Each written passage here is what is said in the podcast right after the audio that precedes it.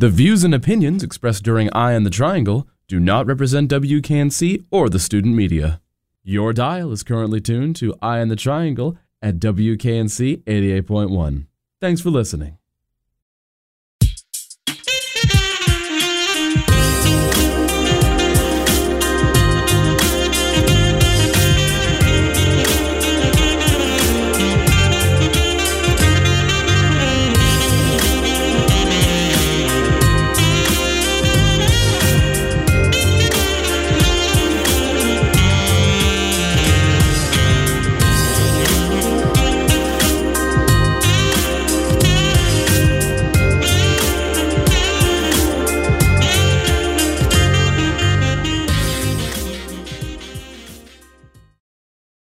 Good afternoon, Raleigh, and welcome to this week's Eye on the Triangle, a student-run, student-scripted, and student-produced news show on 88.1 WKNC HD1 Raleigh.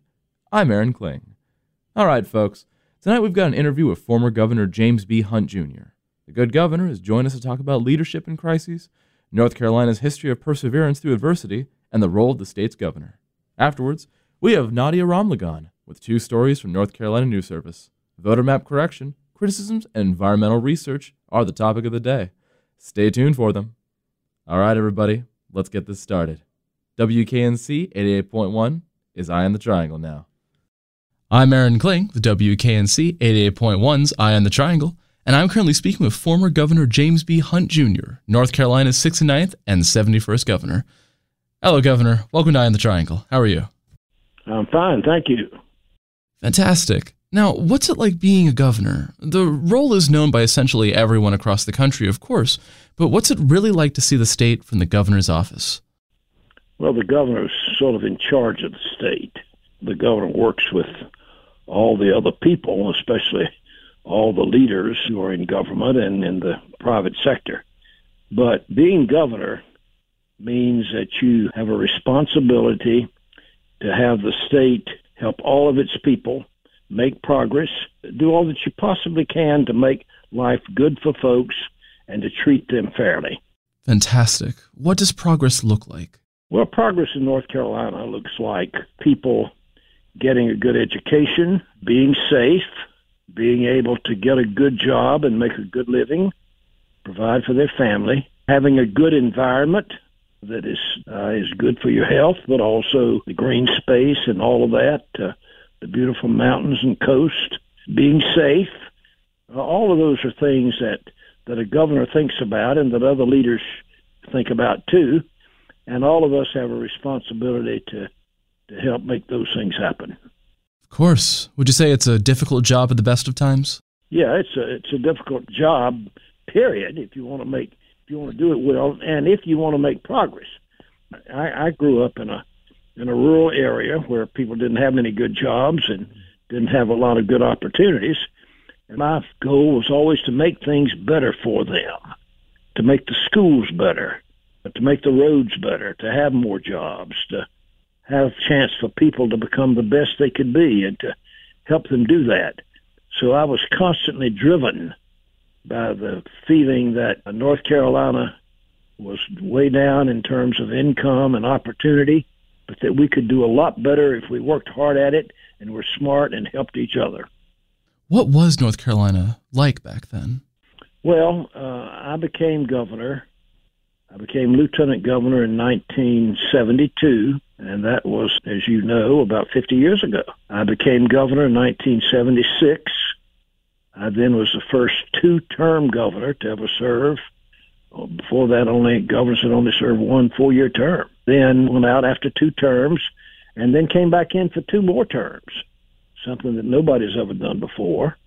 And we made great progress during all of that time, especially in improving education, bringing in more good jobs, and taking good care of the environment, and helping make progress in terms of fairness and opportunity.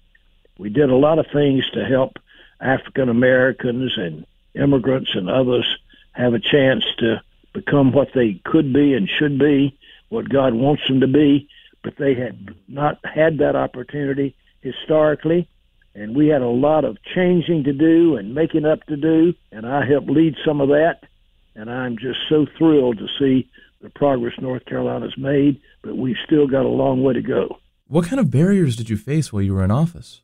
Well, there were the barriers of having the resources, having the money to do things, and better ways to do things. And, of course, you always had to deal with things like disasters and just the regular problems of life that come along. And that's why I was deeply involved in dealing with the hurricanes and natural disasters that we had during those years. You are referring to Hurricane Fran and Floyd. Two of the worst we ever had in North Carolina. We'd had some before. But Hurricane Fran and Floyd, Fran in 1996 and Floyd in 1999, two of the worst hurricanes that this country's ever had.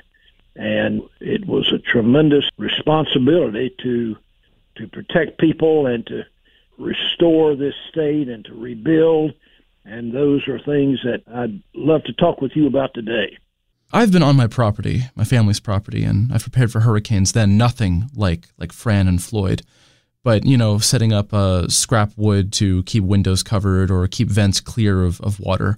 What did you as a governor do to prepare as it was arriving? How did you handle the news that these hurricanes were heading towards your state? Well, the first thing you do is you're listening to the news all the time. I think it was Hurricane Floyd that I became aware of when I was out of state at a national governor's conference, and they started reporting a hurricane coming off the coast of Africa. And they started reporting, you know, that it was building up, and it looked like it was going to be a bad one. It looked like it was headed toward North Carolina. And so I left the meeting early, came home, started meeting with all the people that are in charge of preparing. The first thing that you do is to get ready to protect people, to keep them physically safe. And North Carolina has a system for doing that. We have people who are in charge of that. You work closely to get ready for it, and then you have to be prepared to deal with it as the storm comes in. But the first thing you do is to know that it's coming, get your people in a safe place, protect them while the storm is coming through, and then you go back in and rescue them in the midst of a flood, and then you start a long, long rebuilding process. Of course. Were there any arguments in the House or in your offices about whether the hurricane was not going to arrive or whether it would be possible to maybe not have to evacuate people or prepare as hard as you had to? Well, you watch it, but then these are life and death decisions. And that's why you have good information and you have people who work in this area. The federal government people are under FEMA. In North Carolina, we have our Division of Emergency Management. So all of these people are getting ready for the hurricane that is coming. Now we pre-station, especially water and food and oxygen and things of that sort that may be needed after the hurricane goes through. But so you're getting ready, you put things in place, and then, of course, the hurricane comes in, takes a while. Sometimes it goes through quickly.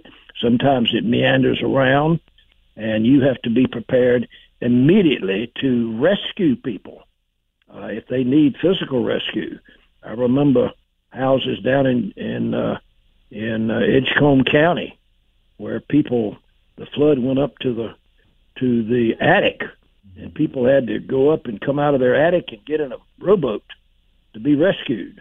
And of course, oftentimes you have a loss of life, and we certainly did during those storms. So you're getting ready to rescue people. Then the very next thing you have to do is to start. And of course, we have shelters that many people go to during those really rough times. And then you after the storm goes through, then you start picking up, cleaning up, getting people back into their homes if they have their homes are still there, or start preparing a place for them to go to. That's the immediate rescue and start to rebuild. But then comes the long, hard months and years to rebuild and to get over the damage that was done. And in those storms, Fran and Floyd in the 1990s, we had tremendous damage. We had some towns that were almost destroyed. We had thousands and thousands of homes that were destroyed or badly damaged. In fact, we had over 5,000 that were bought out. In other words, they were past damage. You couldn't go in and rebuild them or repair them. They just had to be completely bought out and new homes built for them. So those are the kinds of things that you do, but you have to do all of this being aware of the people, their families, their children, their old folks, doing everything you can to help them with their health problems and their nutritional problems, and helping them look toward the future, because you've just been through all of this, and there's people are likely to say, what are we going to do? There's great despair, there's great danger, and they don't know what the future is going to be. Where will I live? What can I do? And so what you have to do is to start getting ready to rebuild and to help hold their hands, but provide food and safety. And then after that comes the long, slow process of rebuilding communities. In many cases, new homes, new businesses, new streets, cleaning up hog farms and agriculture. And literally the rebuilding of things that are almost destroyed and making a new future. How do you battle that despair? You talk about these long hauls and having to dig in your heels and understanding that this issue isn't going to go away until you solve it. How do you battle despair in your own cabinet, or despair among the community, among the people you're trying to help? Well, you do it as a leader, and there are many leaders, by talking about what you're doing and what you're going to do to help them. You, of course, give the kind of tender care and loving assurance of friends and neighbors and members of the church or whatever. North Carolinians have been very good at this because we really do care, and we really have helped each other, and we've done some wonderful things. And North Carolina's had some of the worst hurricane damage or storm damage of any state in the country over the years. But we've rallied from that. When Hurricane Floyd came through, when we got all the help that we could from the federal government, and as governor, I went to Washington, D.C. to work with the Congress to get them to appropriate funds. I met with President Clinton, who was a friend of mine, but a man who cared about North Carolina and who had come to North Carolina during Hurricane Floyd. And I'd flown around with him in Marine One helicopter to see the shelters and the people who had been so badly damaged and who were frightened. And I pushed him as hard as I could to get every dollar we could get. Almost broke his arm. He wanted to do it, but he had to have it explained, and it took a lot of pushing. And I'm a pushy guy when it comes to helping the people in North Carolina. And we got tremendous help. We got tremendous help on a bipartisan basis from the Congress. Senator Jesse Helms and I had run against each other for the United States Senate, but we worked together to convince the members of the U.S. House of Representatives and the U.S. Senate to provide tremendous funding for North Carolina to build back the state. And it took years to come back. We had to do some special things within the state. For example, I called a special session of the legislature of North Carolina. That had never been done for that kind of purpose. But they came in and they were told the story of what had happened. I asked them to join me on a bus tour of the eastern part of the state where we'd had the damage. So they saw it with their own eyes. They heard the neighbors there tell about it. and the legislature, at my request, appropriated $830 million to help rebuild places that had been damaged. This was just a small part of the total funding that we had to have, and I also asked the state agencies to find funds that they could get along without for a year, and we put that money in. So we had a tremendous teamwork of people throughout state government and throughout the private sector and the churches and all of the helping agencies that pitched in to help the people of North Carolina who needed so much. Now, a lot of people sometimes complain about the slow start that bureaucracy can have. How do you get those gears turning?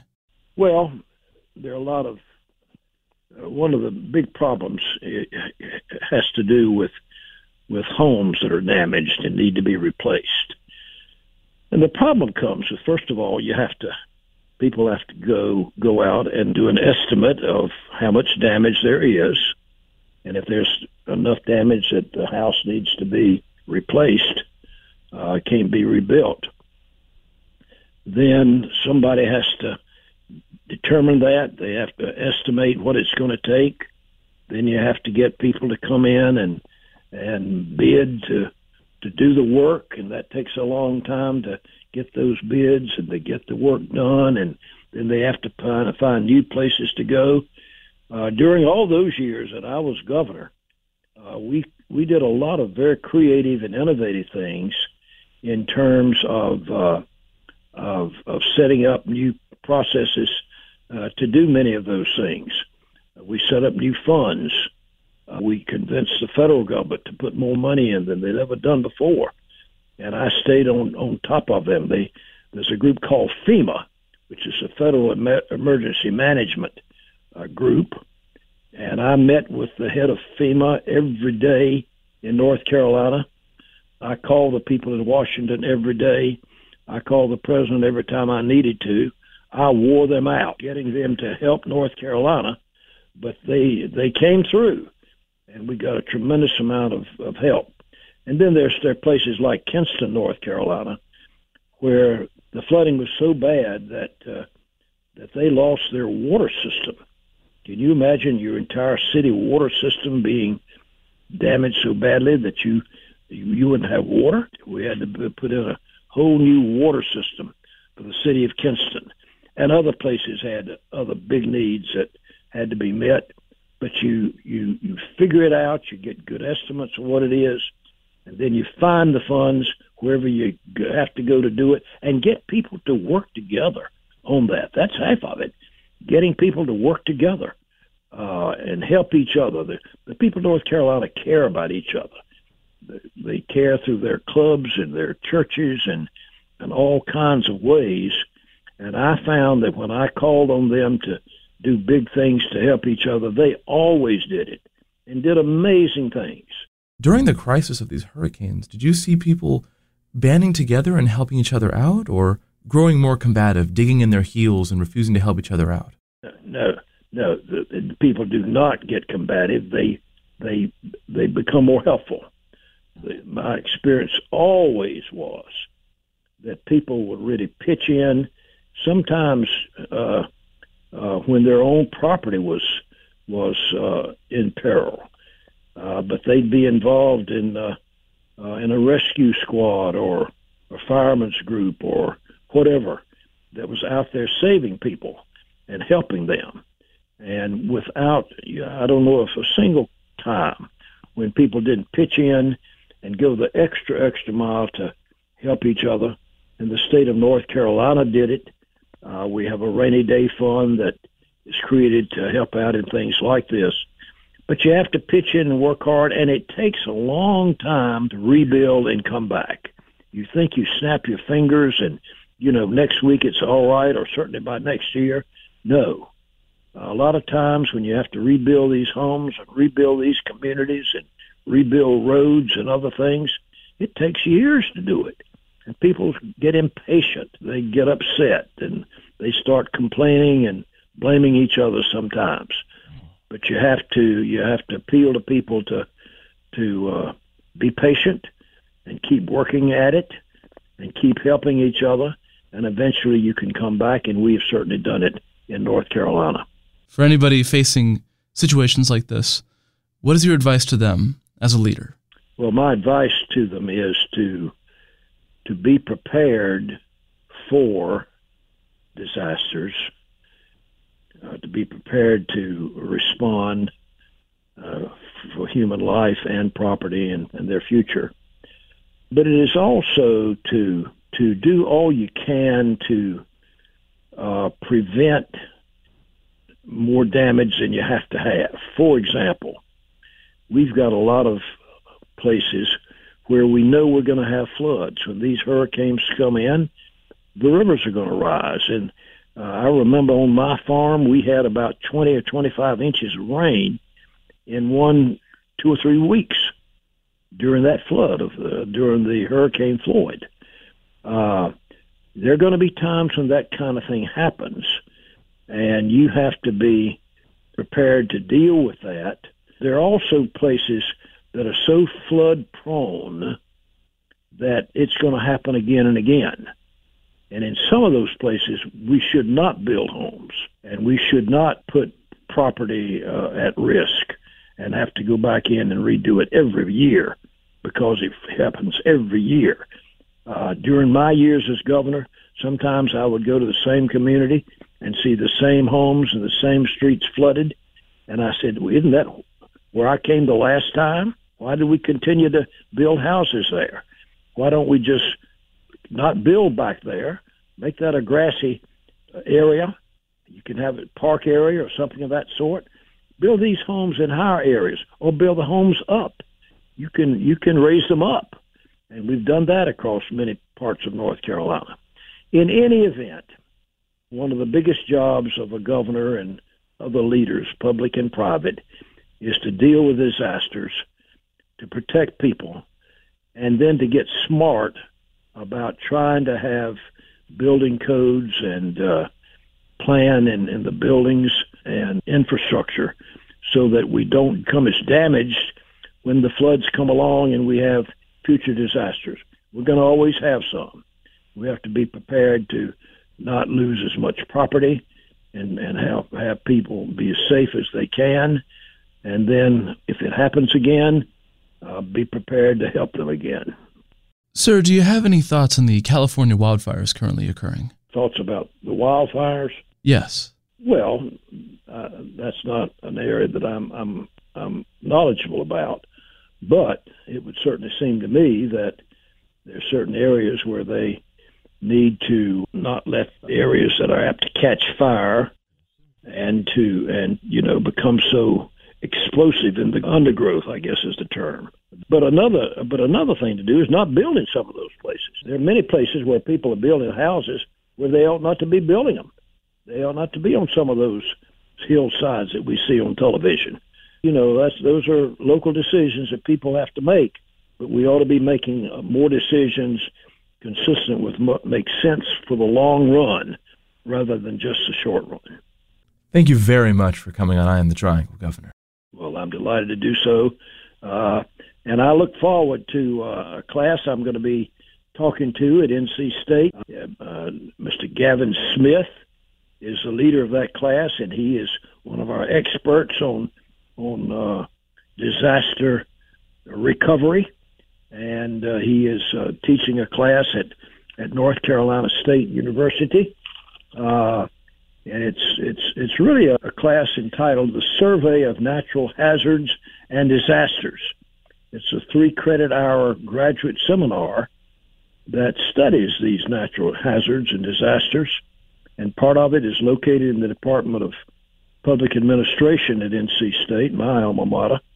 Part of it's in engineering, where they look at ways we can build things so that we aren't subject to having them destroyed as much. And then there's the whole matter of design, which is located in the Department of Landscape Architecture. So I will be speaking to a class there at, I think, at about 4:20 on the 3rd, Tuesday the 3rd of December at Burns Auditorium in the College of Design. So anybody wants to come and hear about our experiences is invited to come. And that was Governor James Baxter Hunt, Jr., the former governor of the state of North Carolina. And I'm Aaron Kling of Eye on the Triangle from WKNC 88.1. Thanks for listening. Some good government advocates say new congressional maps redrawn by state legislators still are partisan, despite the fact that a state court has approved use of the maps in 2020 elections. The tradition in North Carolina is that legislators draw their own maps. They often say they know their districts best. However, Jane Pinsky of the North Carolina Coalition for Lobbying and Government Reform points out the system is inherently flawed. The fairest process would be to have a commission that was not legislators draw the map, because it is impossible for people to turn off the part of their brain that knows the partisan makeup of a district or an area or a town. She says legislators don't always know the changes their districts are undergoing. Last month, a state court ordered legislators to redraw new congressional district maps, arguing the maps were gerrymandered and violated the state constitution. Pinsky notes that while map drawing is supposed to be transparent and is live streamed online, it's often difficult for citizens to know exactly what legislators are doing and why. And even as someone who knows and understands the maps relatively well, it's still impossible to tell what they're doing. She says now is the time for North Carolinians to talk to their legislators about reforming the redistricting process. Don't email, don't tweet, don't call. Sit down and write an old-fashioned letter. It can be 3 sentences, but when legislators get 1,000, 2,000 pieces of email a day, they're not going to have time to read them, but they don't get that many letters. And a letter, even a postcard, is something that will get their attention. Pinsky adds that legislators should be asking communities if congressional maps truly reflect their districts. Several states recently have introduced bills to reform redistricting, but none has gained traction. Scientists meet this week in Cary to debate whether the EPA's current standards for particulate matter and ozone air pollution are robust enough to protect public health. The Clean Air Scientific Advisory Committee will also hear public testimony about the air pollution standards. John Bachman is a former associate director for science and policy at the EPA Office of Air Quality Planning and Standards. He says every 5 years, the agency reviews the standards for 6 air pollutants. These standards for particulate matter were part of the original Clean Air Act, and they were established in 1971. They had been revised periodically, and they were revised in a big way in 1987 to change the definition of particulate matter to just particles that you can breathe. The committee is also accepting written comments. The EPA is expected to make a decision on changing the standards sometime next year. Millions of Americans live in counties where breathing the air is linked to increased risk of lung cancer, early death, and other health problems. Bachman points out that particulate matter is so fine, there's no way to avoid inhaling it. EPA has previously determined there is a causal relationship between fine particles and mortality, hospital admissions, and some other effects. Bachman adds that because of the Clean Air Act, some regions have made noticeable improvements in air quality. I'll tell you, much of the eastern United States has seen a dramatic improvement in air quality. And if you look at pictures of what the sky used to look like in Ohio, especially near the Ohio River Valley in the 80s, and compared to today, there's no comparison. It's much, much better. I drive through there all the time. An independent panel of scientists recently concluded that the EPA's current standard of 12 micrograms per cubic meter for fine particulates isn't enough to protect human health. But Bachman predicts the EPA is likely to maintain that the current standards are sufficient. For North Carolina News Service, I'm Nadia Romligan. Another big thank you to Governor Hunt for coming in to speak with us. As climate change continues to worsen storms globally, remember to stay aware of where you are buying property and what regional risks entail. Be aware that the term 100-year flood, it's not literal. It's a term of statistics. It's completely possible for an area to have multiple unprecedented floods within a 100-year period. Stay dry and stay safe, everybody.